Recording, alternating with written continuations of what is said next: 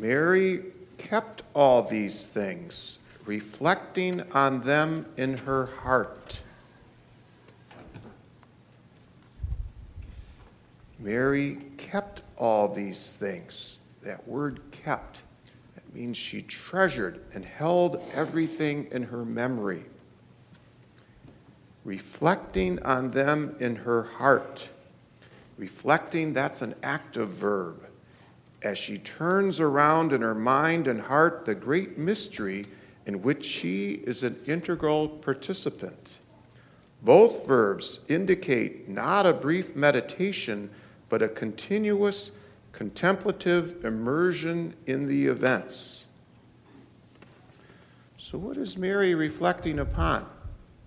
Well, earlier in the gospel it says how the shepherds, they came and they saw Mary and Joseph and the infant lying in the manger.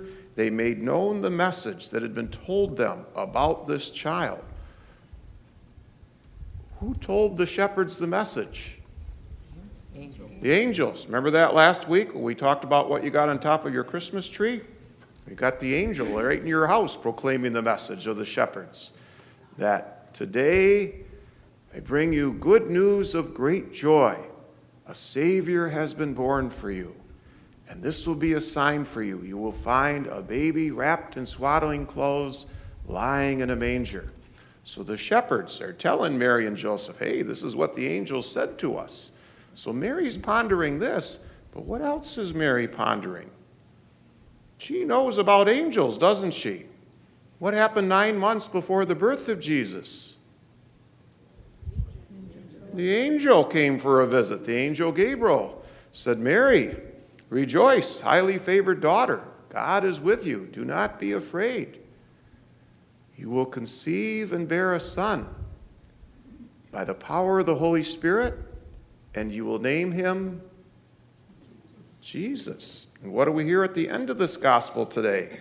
After 8 days were completed for his circumcision, he was named Jesus, the name given him by the angel before he was conceived in the womb. So Mary is pondering all these things in her heart, rolling them over, thinking about what this can mean. And she's pondering, too, when that angel spoke to her, and she said, you know, how can this be? And this is a mystery. Joseph and I aren't even yet fully married. We're betrothed. But God, the angel reassures us, don't be afraid. And Mary responds, she trusts in God. I am the handmaid of the Lord. Let it be done to me as you say. Okay? Now, this is the firstborn for Jesus and Joseph and Mary, isn't it? Anybody else ever have a firstborn baby? Yeah? Okay. What's that like to have that baby in the womb and know that you're about ready to become parents? What's it like after that baby is born? Did you get the sense that we have no idea what we're doing? But somehow you figure it out, don't you? Yep, maybe by trial and error. That's why I'm glad I was a second born. Parents figure it out, and they get help from others, and they do it through the grace of God. Just as Mary was given the grace of God to fulfill her vocation as wife to Joseph, as mother to Jesus, every parent is given the grace by God to fulfill their vocation. Okay? Now, this was kind of a special kid, though, wasn't it?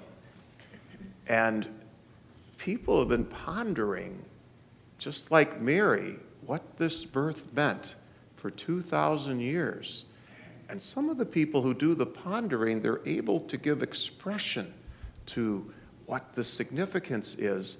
My family, a bunch of us went to go down see the Van Gogh exhibit down at Detroit Institute of Arts. And while I was there, I also spent time, it's a lot less crowded, in the medieval section, because that's really a good place for us as people of faith to go. During the Middle Ages, people didn't have printed books. So if they wanted to learn about their faith, they came to church, and church had all these paintings and statues. They were ways to communicate the faith, and that's what artists did, was they pondered the mystery of Jesus and his life and the saints, and then they gave expression to it. And so as you study the art, you begin to see, how do they convey this message of the angel Gabriel to Mary? And so there's several beautiful scenes of the Annunciation at the Detroit Institute of Art that are worth pondering and meditating on. And this sense of Mary, she always has a book, a prayer book with her. It's a sense of the angel came to Mary because Mary was receptive to receive from God. And so it's that sense of openness that Mary had. And so artists throughout the ages, they have pondered this message like Mary. Someone else I think of, you all I think are aware that Pope Benedict died yesterday at the age of 95. His Mass, Pope Francis will celebrate his Mass on Thursday, and there's been a lot written about Pope Benedict.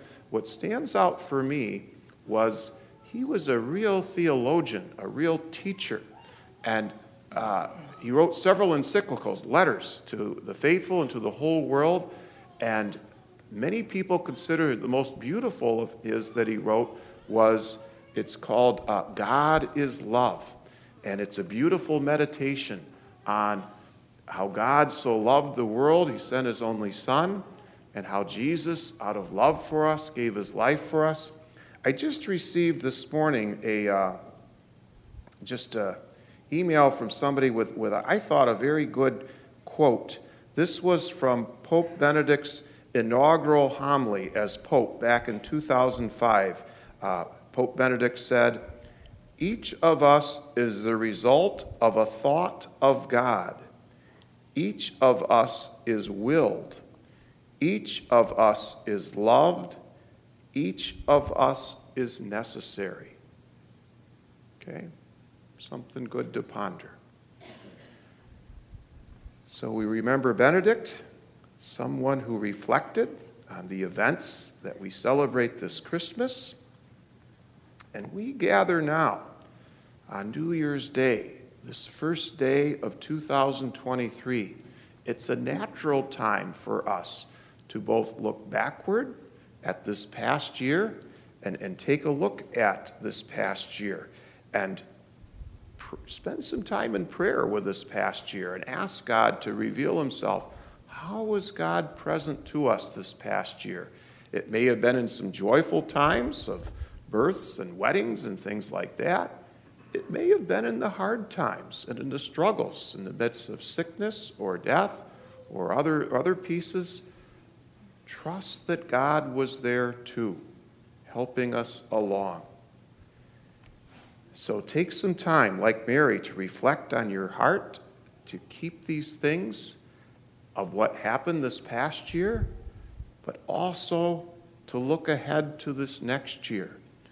And who knows what might happen.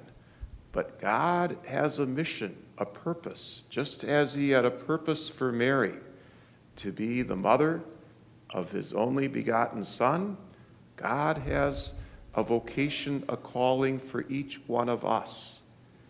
May we, like Mary, be able to say, "I am the handmaid of the Lord, let it be done according to your will."